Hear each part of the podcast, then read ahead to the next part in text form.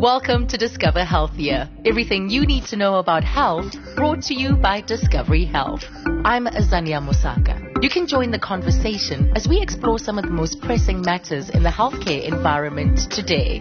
Our wide variety of topics and specialist guests will empower you to care for your health now and in the future.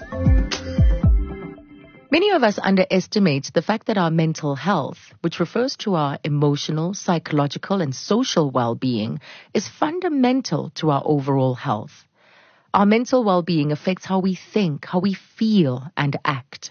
It also helps determine how we handle stress, how we relate to others, and make life choices. It's about resilience and optimism, determination and growth. Maintaining our mental well-being means having the ability to thrive in our relationships and at work as well as play, despite the ups and downs of life and the challenges that come our way.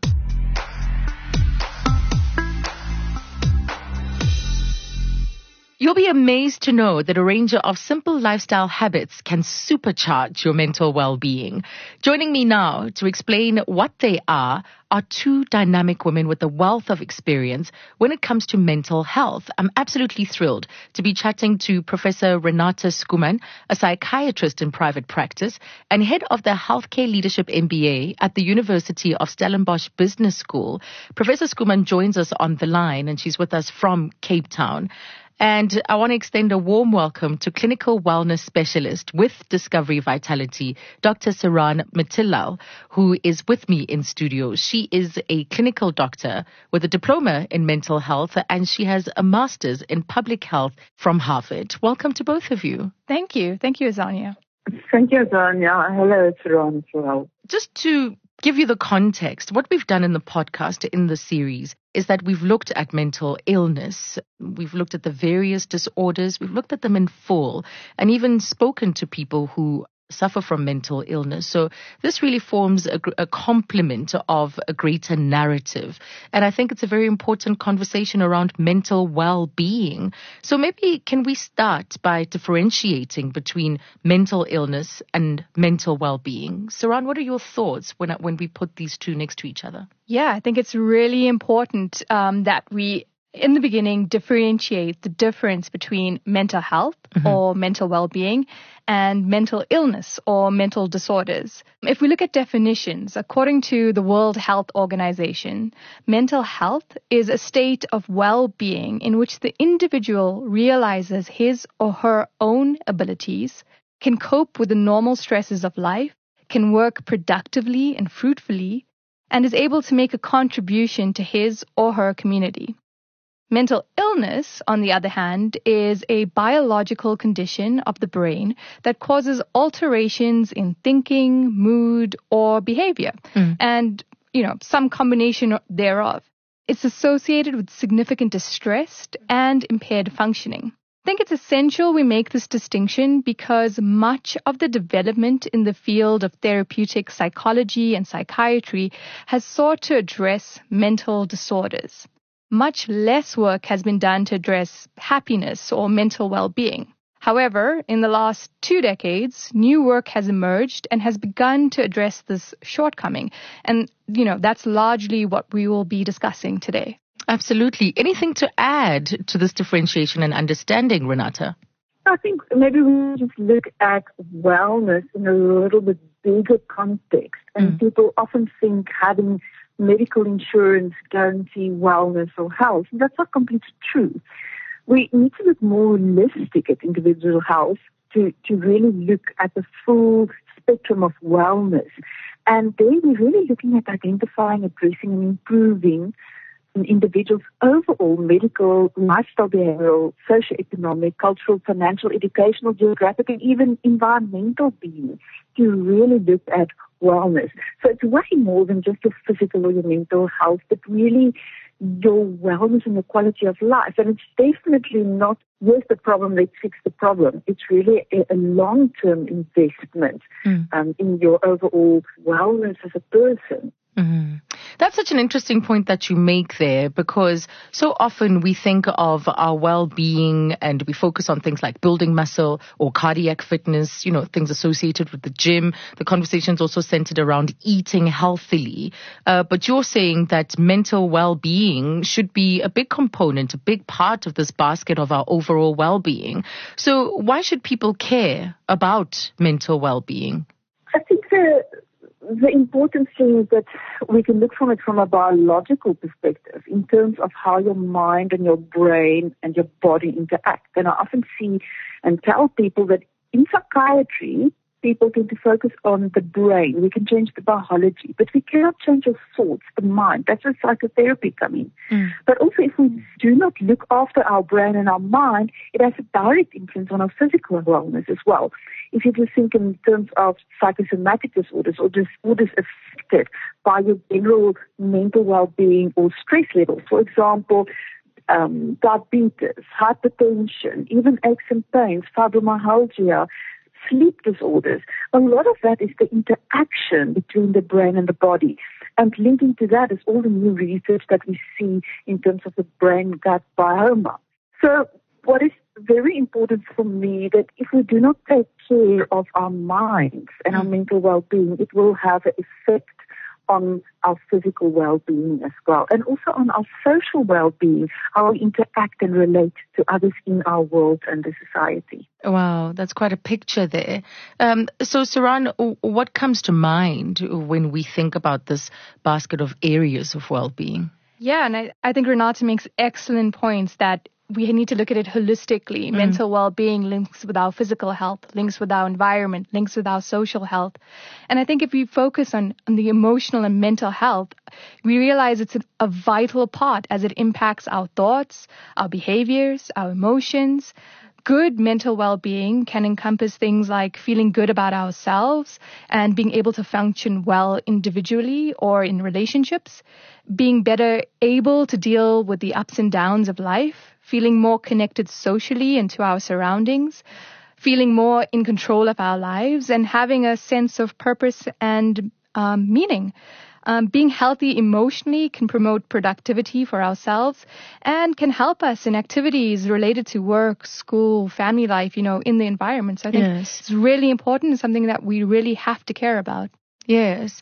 I want to look at some of the things you're passionate about, Renata, because you do a lot of work to promote mental well-being to both your clients in your private practice and, of course, to the students that you lecture. It comes from two sides. We started the whole corporate mental health awareness drive mm. um, about three, four years ago now, realizing that a lot of wellness programs in corporate organizations focus on medical disorders or physical disorders, um, or it would focus on tuberculosis or diabetes or obesity or whatever, but the mental well-being was often neglected.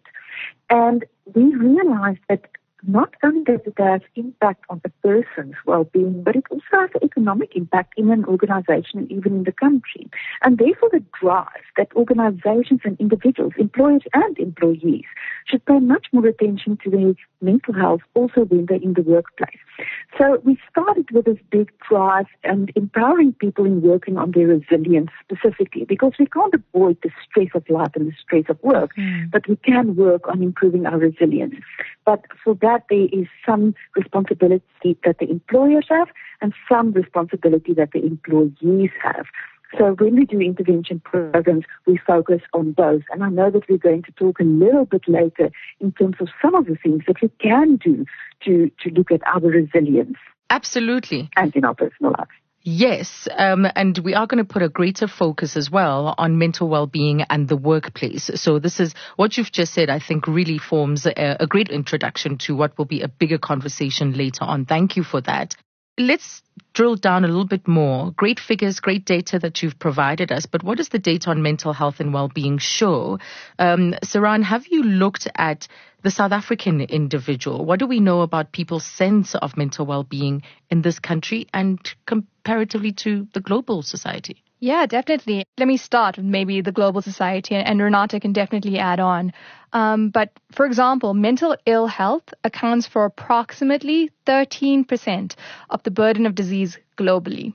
In South Africa, roughly one in six people suffer from a mental illness. Mental illness is a significant concern worldwide and in South Africa. But when it comes to mental well-being, what we see globally, um, the Gallup World Poll, for example, which is a survey conducted in more than 160 countries, shows a U-shaped relationship between age and well-being, with the lowest levels of well-being demonstrated around the ages of 45 to 54. However, this pattern is not universal. It's important to know that higher levels of well-being are also linked with lower levels of disease and mortality. So it's very important to get a good sense of well-being in the country and globally. Mm. In terms of specific data on well-being in South Africa, a lot more is needed. But as Renata has already alluded to, some has been done and it shows that it's a very important and significant problem yeah. in our country. Yeah. I want to turn to the question of positive psychology. What is positive psychology? And maybe we can touch on other related concepts in terms of mental well-being. Renata, any thoughts on that? Sure. I think what we can add there, maybe my, my thoughts was more going in terms of how do we act or assess the impact mm. of this on our well-being. And once again, and it's maybe coming a bit more from a business perspective. If you have this conversation, people often stay in their head in terms of, yes, I know it's important to look after myself. Yes, mm. I know I need to do something more about my wellness or my well-being. But also in organizations, we often only go over to action if we see what is the costs of not doing something. Mm. And I don't want to use it as a scare tactic, but for example, people can think in terms of the, the impact that it has when you do not pay attention to this, in terms of the direct costs it has for you, mm. your healthcare and out-of-pocket expenses the indirect costs, are you absent from work? Are your family absent from work because they need to be with you? The lost productivity you have. And then also the intangible costs, like how does my lack of wellness affect my quality of life? It's impossible to measure it really because it will also differ from person to person once again, I think what I would like to add in terms of the positive psychology is, is maybe just the sense that people sometimes have, if we talk about well-being and wellness, that is about all about meditation and mm-hmm. mindfulness and stuff. Now that is important concepts, but it's merely part of the required ingredients, mm. but it's not necessarily an answer on its own. It always should be integrated. The other thing that I often see in private practice, in terms of if we use the word positive psychology, people misunderstand that as well, and they think, oh, I must always be positive. That's not what we say. We, we need you to be realistic, but we want people to believe in their resilience. Right. In terms of coping in life. Such interesting thoughts. And Seranne, you know, when you think of the discipline, what can you tell us about this particular area of psychology? As um, Renata has said, it's not about positive thoughts. No, and I agree completely. It's not about positive thoughts. It's not about being happy all the time mm-hmm. because mm-hmm. sometimes hard and difficult emotions are completely normal and expected emotions, and, and that's okay. Mm. To take it one step back and to maybe talk a little bit about the background and the theory of positive psychology. So, positive psychology is in part a mosaic of research and theories from many different areas of psychology tied together by their focus on positive aspects of human behavior. Mm-hmm. So, positive psychology seeks to find the balance um, in the fields of psychology by studying positive human behaviors as a counterweight to what was historically done, which was the study of emotional distress and, and mental disorders. Right. Seligman, who was the father of positive psychology, he proposed that mental well-being or happiness can be specifically broken down into three components. Mm-hmm. These three components are the pleasant life, and this reflects what some might call the good life. This includes seeking activities that are pleasurable or fun. The engaged life. This refers to involvement in activities and relationships that keep one occupied and give purpose to one's life. Mm-hmm. And the meaningful life. And this refers to engagement in activities or causes that go beyond our own self interest. This is important because it's important for us to understand the sources of health and well being as it is equally important to understand the sources of mental illness, uh, particularly if we're interested, and we are interested, in preventing illness by promoting healthy lifestyles. Yes, wow, those are so clear. A pleasant, the pleasant life, you said, the engaged life, and then the meaningful life. And all three clearly are important. It's not a question of either or. We need to serve all of them for a better sense of well-being. But what erodes our mental well-being? What sort of factors, um, be they external or internal, affect our mental well-being? So maybe I can start. Mm. Um, and, and, you know, Renata has alluded to this previously as well, but there are many numerous factors that contribute to low levels of our subjective well-being. Right. And the relatively high prevalence we see of, of mental illness. Factors such as poverty, discrimination, political conflict, financial distress, they're often beyond our immediate control. But other factors, such as the ability to manage our thoughts, our behaviors, and our interactions, are mm. variably within the control of individuals and can be influencing by changing the proximate environment, circumstances, and thought processes. It's important to be cognizant of these factors as many things may be out of our control. However, with improved mental well-being, hopefully we can begin to cope better with both these external and internal stresses. Mm. Um, so, Renata, can we look at maybe how we support our mental well being? If you can take me through some of the key lifestyle habits that we all need in order to have optimal mental health. Absolutely. That's one of my passions. And I teach the students and also when I work with organizations, an acronym called SEEDS. S-E-E-D-S-S. And I would like to run you through those factors. But maybe just to connect with what Suzanne said is, um, I was, it came to mind when she talked about seligman. I like also to use the seligman with the and also a guy called Seaman. Mm-hmm. But then there's one guy Hans Selye, he was the father of stress research. And he said very clearly, it's not stress that kills us, but our reaction to it. Mm. And that brings me to why SEEDS is so effective. Because if we're exposed to stress, we mm. use the SEEDS model to counteract it. That should be our reaction, not the unhealthy option. Mm-hmm. Now, SEEDS, as I mentioned, the acronym stands for sleeping, exercising, education, diet, socializing, and spirituality.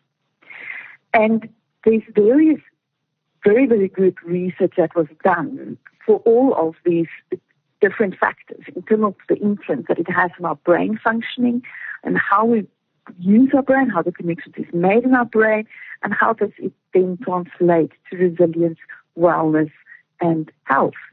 Now, the first one is sleep, and we know that there is periods in your life where you do not sleep enough. Mm-hmm. But we, we develop such a lot of unhealthy habits. Some of us wear this badge of honor that, oh, I only sleep four or five hours a night. And all the research actually shows that we need six to eight to seven, even seven to nine hours, depending if you're a short or long sleeper, for optimal brain functioning. Mm. Not only helps it with learning and growth of new cells in your brain, but it also helps us with emotional regulation. If you mm. do not sleep enough the next day, you are more ratty, you will be more emotional, you will be more forgetful. It can even be like driving under the influence of alcohol. Yes. So sleep is crucial, um, and new research also show that during sleep, all the build up of metabolic processes in our brain that accumulates during the day is flushed out. It's almost like a sewage system. And if we do not sleep enough and all those breakdown products accumulate in our brain, it can even be a risk factor for dementia. If we look at exercise, now one of the things that we all fall into the trap, as soon as we get busy, we say, oh, I don't have time to exercise. Mm. Well, that should be the one thing that you should never let go. also, often people ask me if I study minutes, should I sleep more or exercise? I always say, first do the exercise because in any case it will improve the quality of your sleep. Mm-hmm. Now, once again, exercise has been shown to reduce stress, to reduce anxiety and depression with up to 47% if you exercise regularly.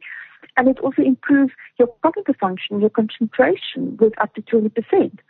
But once again, it's not something that you can do on Monday morning or the day after the holidays or the long weekend. You hmm. should be diligent about it. 30 minutes a day, at least five times a week is what you need for your mental health. Yeah. For physical reasons, you might need more. But that is just a brisk walk every day, but just make time for it and do it deliberately and hmm. with dedication and every single day, not once in a blue moon.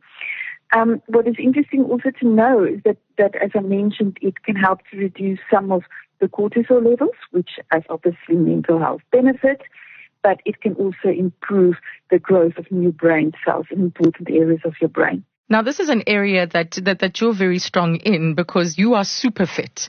Um, and you're very passionate about leading by example, leading a healthy lifestyle, and you advocate this quite strongly with your patients for them to adopt uh, healthy eating habits and and physical activity alongside the therapy with you. So it goes a long way, clearly, in bringing about a healthy lifestyle in order to maintain mental health. Absolutely, and I do believe in practice what I preach. I mean, I would feel a hypocrite if I don't exercise and I don't try to look after myself. But I also know how it feels like if you neglect it. Mm. Um, mm. On the other side, and the patients do call me strict, um, but I absolutely believe in a holistic approach where medication and therapy is two crucial aspects of any treatment plan. But the other two crucial aspects is addressing the stresses in your life. You need to do something about this stuff. And the, the fourth one absolutely is lifestyle interventions, which is about exercise, diet, but also avoiding substances, where people often will do everything that they're supposed to do, but they think it's okay that they overconsume alcohol or cannabis or painkillers or, or anxiolytics or whatever the case might be. Yeah, so let's go back to, to, to seeds then. You've given us the S, which is for sleep, E is for exercise. And then a third one, I'm quite curious about education. How does that impact on our mental well being? Now, luckily, you don't always have to go and do another degree because a degree can also be stressful, yeah. but it is good for your brain. What we mean with education is constantly keeping your mind challenged. So doing new things, experiencing new things, reading articles, reading books, and preferably not everything online because we don't want overexposure of technology because that has other negative consequences for your health. But it's something as simple as what we call neurobics. It's almost like aerobics for your body, but this is neurobics. It's exercise for your neurons. Mm. That can be anything from brushing your teeth with the opposite hand of what you usually do, to be careful for your gums, or taking another road home than what you usually do. It's learning a new language, learning a new hobby, go and see a, a, a play or a cultural activity, but expose yourself to new things. It is good to read. It is good to study. But as I mentioned, you do not need to go and do another degree. There's various other ways with how we can educate ourselves and stimulate our brains.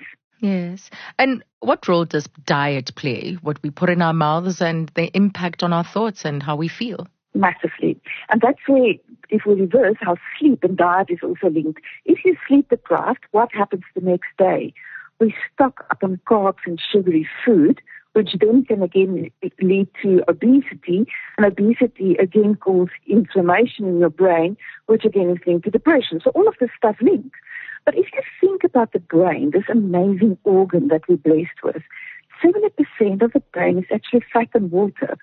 And the other 30%, the neurotransmitters that do the real stuff, is made directly or indirectly from the food stuff you consume. Mm. So if you eat junk, you basically build junk in your brain. If you eat a healthy, nutritious, balanced diet, we need to make sure that we have a balanced diet. That is what actually help our neurotransmitters to function well in our brain. We've got socializing next, and I guess also added to that, as you said, last but not least, is spirituality. Yes. So socializing, once again, when we get busy in today's life, we start to neglect our connections, whether it's our families, whether our friends. And Facebook and Instagram and all kinds of other social media platforms became a proxy for real life relationships. But we need that social connectedness. We know that people that socially connected live longer. Mm. Um, a very practical example you will see when people are married forever and the one dies, a spouse will follow within a couple of weeks or months. Because they lose that social connection. Now, there's various studies, both in the animal kingdom and in humans, that show that we are social species. We need to invest in deep, meaningful relationships. We don't mean with that you need to go and party every day, but at least pick up the phone and talk to someone. Make sure that you connect with your colleagues. Make sure that you connect with your family and your friends. Um, we also know that happiness is a social phenomenon where they found that most of us need at least four happy, good friends of the same gender. And it has an add-on effect. Like if my good friend have a happy, good friend, a happy, good friend also contribute to my happiness. And it can contribute or add to our happiness up to 36% if we invest in four healthy, meaningful, deep relationships. Mm. The final thing is spirituality. And it's always difficult talking about spirituality because some people see it only as religion mm. and some people are against religion. But what we mean by spirituality, it might be religious activity. But spirituality means having that bigger connecting connection with the universe and believing in a bigger power. It has been shown that if, if we have that belief that there's something more than only me, that it helps us to feel grounded, it creates safety.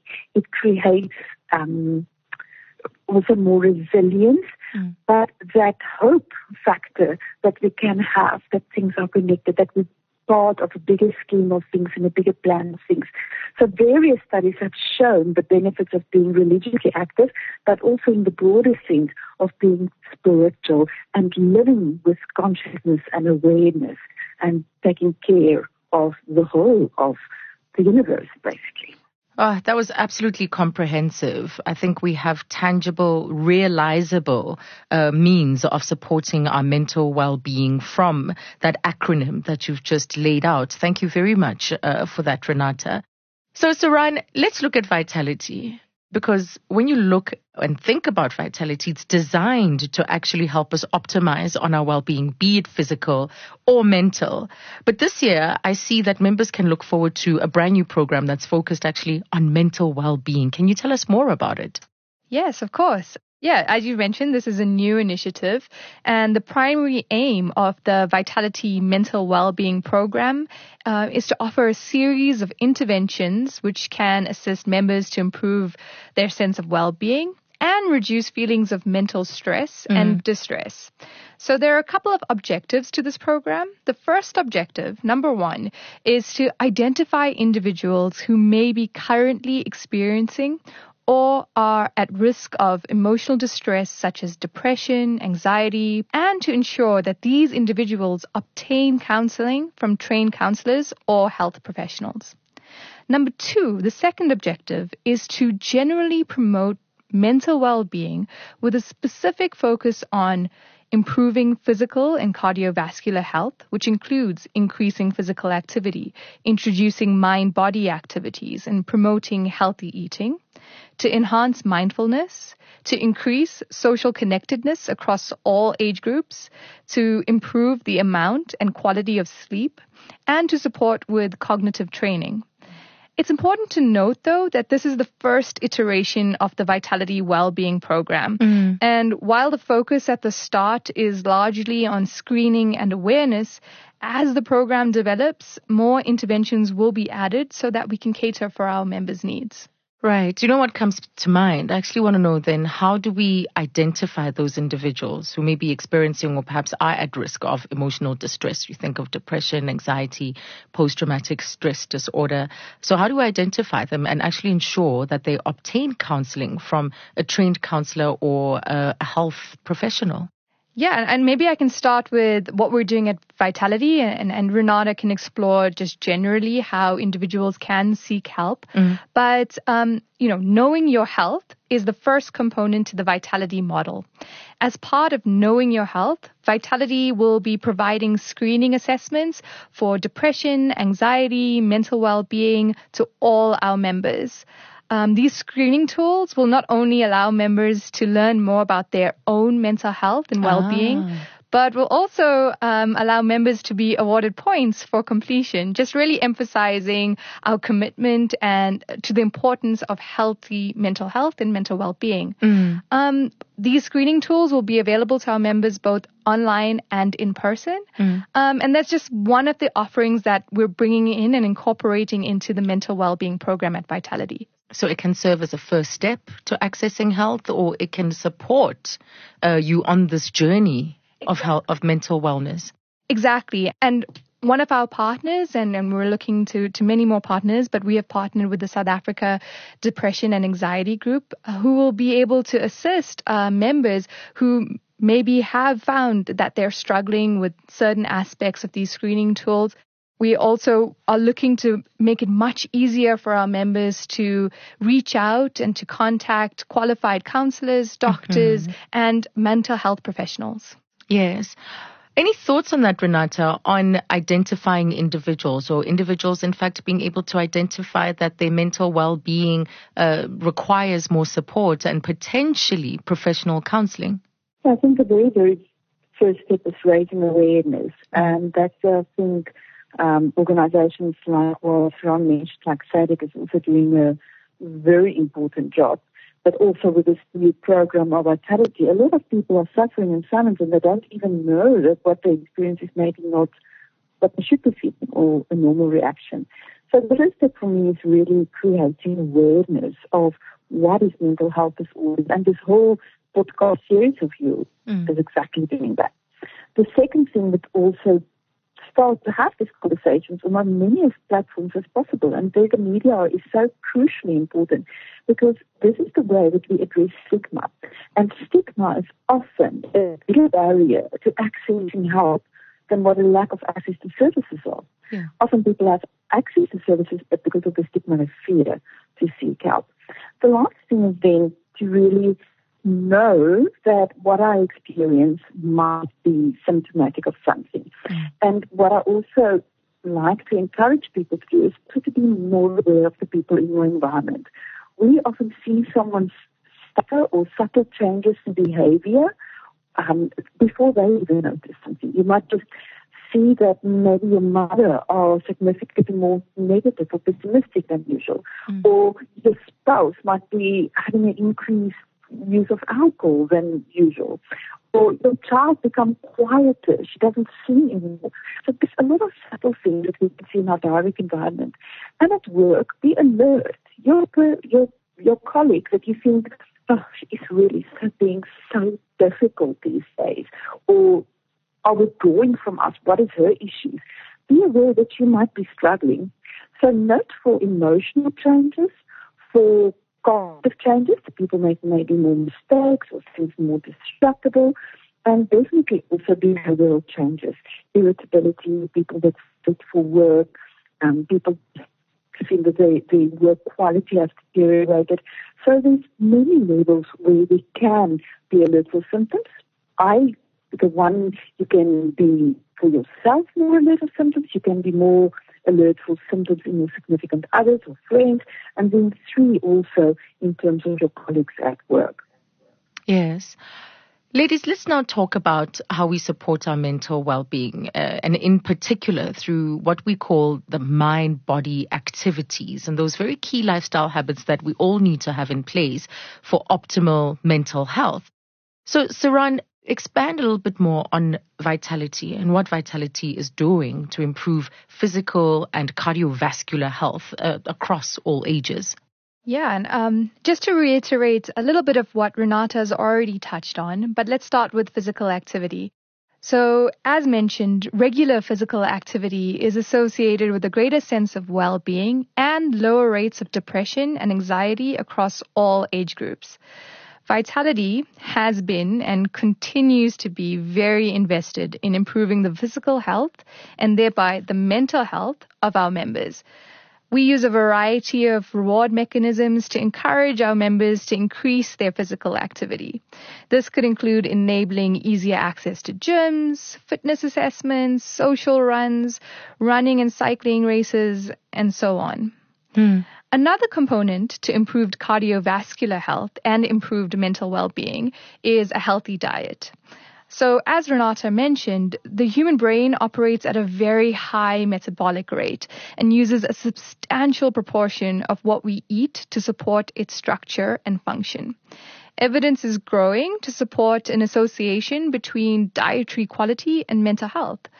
A meta analysis published in 2018 found that a healthy dietary pattern characterized by high intakes of vegetables, fruit, whole grains, olive oil, low fat dairy, and oily fish rich in omega 3 fatty acids mm-hmm. was associated with a decreased risk of depression. Vitality aims to support a healthier diet for all our members. We do this through our healthy food catalogs, discounts on healthy food, and our healthy food partnerships, to name a few. Mm. We also run a healthy food studio to aid people in learning about healthier ingredients and cooking healthier meals. Wow. Um, but Renata, to you, um, I want to know more about mindfulness. This word came up earlier on. Now we're talking about the mind-body connection and link. What is mindfulness, and what role does it play in our mental well-being? So, first, mindfulness is a state of active, open attention on the present. When you're mindful, you observe your thoughts and feelings from a distance without judging them good or bad. You just instead of just letting your life pass by, you live in the moment and awaken to experience. A very practical example where I'm sitting now, being mindful, would be that I'm on the phone with you. I actually can feel the late afternoon sun shining in on my desk, a little bit in my eyes, mm-hmm. so I have to close it from time to time. I'm aware of my position on my chair, of my breathing, of just being involved in this conversation. I'm not sitting and worrying about what's going on at home, what's going on at the practice, what is the builders doing outside. They're busy with renovations here at the business school. You know, so there's all of those things that we can be distracted and miss out on the moment.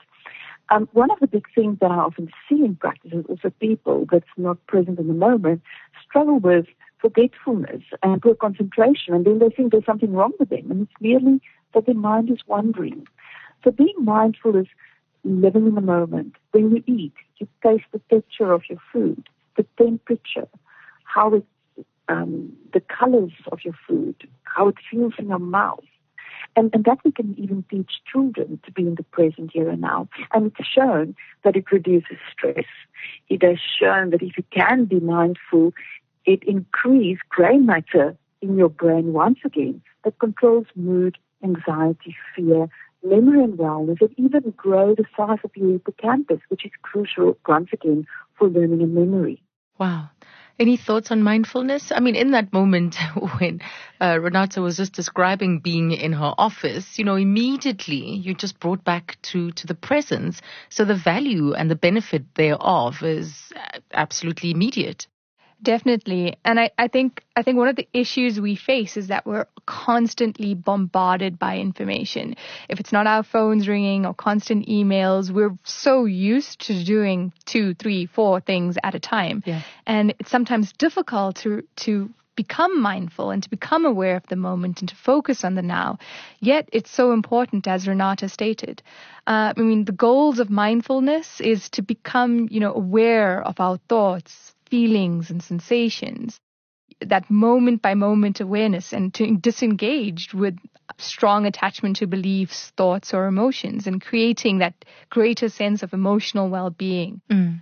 Um, and, and that's why it's so important. Again, at Vitality, you know, we, we recognize and we realize the importance of, of mindfulness. And this is one of the areas that we continue to develop, especially with our partners. And this is something that we want to integrate into our mental well-being program. So as we conclude, I really want to visit this question of the consequences of ignoring these uh, lifestyle habits that, as I said at the beginning, can literally recharge and restore our mental well-being? What are the consequences?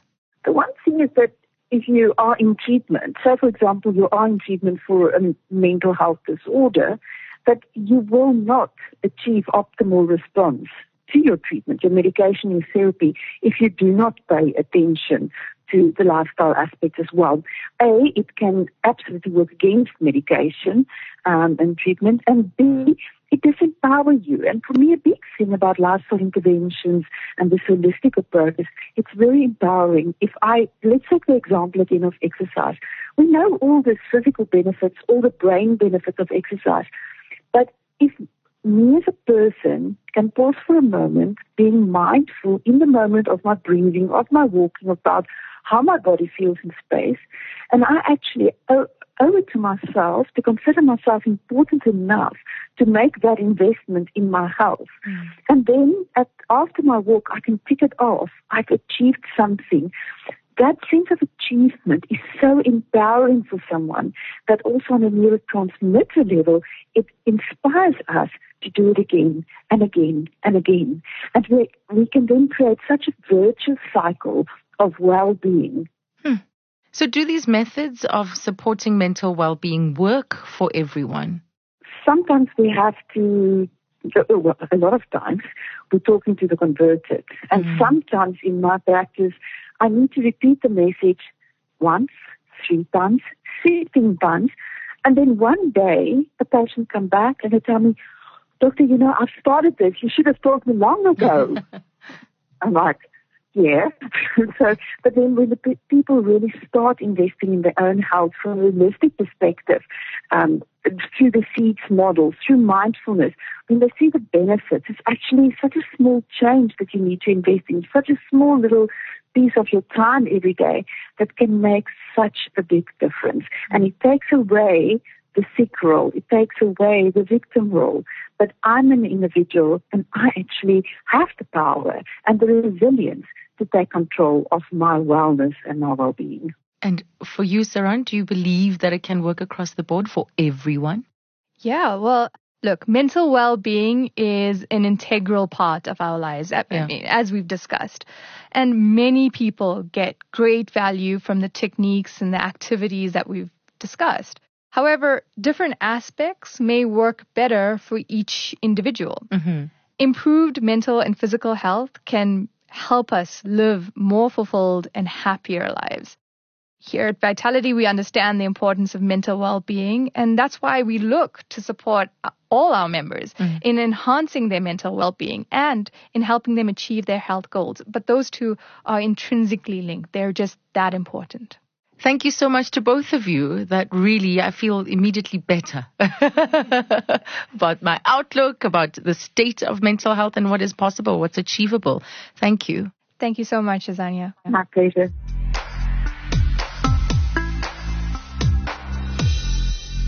If you've enjoyed listening to this podcast, then make the most of another opportunity to deepen your understanding of mental health. Tune in to listen to an expert doctor and psychiatrist who join me as we delve into managing mental illness. We also chat to two brave young women, Gugu Masondo and Dr. Nogukanya Kanyile about their personal journeys through mental illness and how this led them to start public conversations aimed at demystifying these conditions and addressing the stigma faced by those who suffer from mental illness.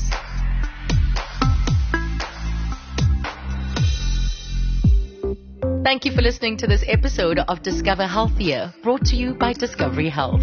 Join the conversation on social media with the hashtag Discover Healthier and tag at Discovery underscore SA. You can subscribe to our podcast channel, Discovery South Africa, on your favorite podcast app or visit discovery.co.za to listen to our shows.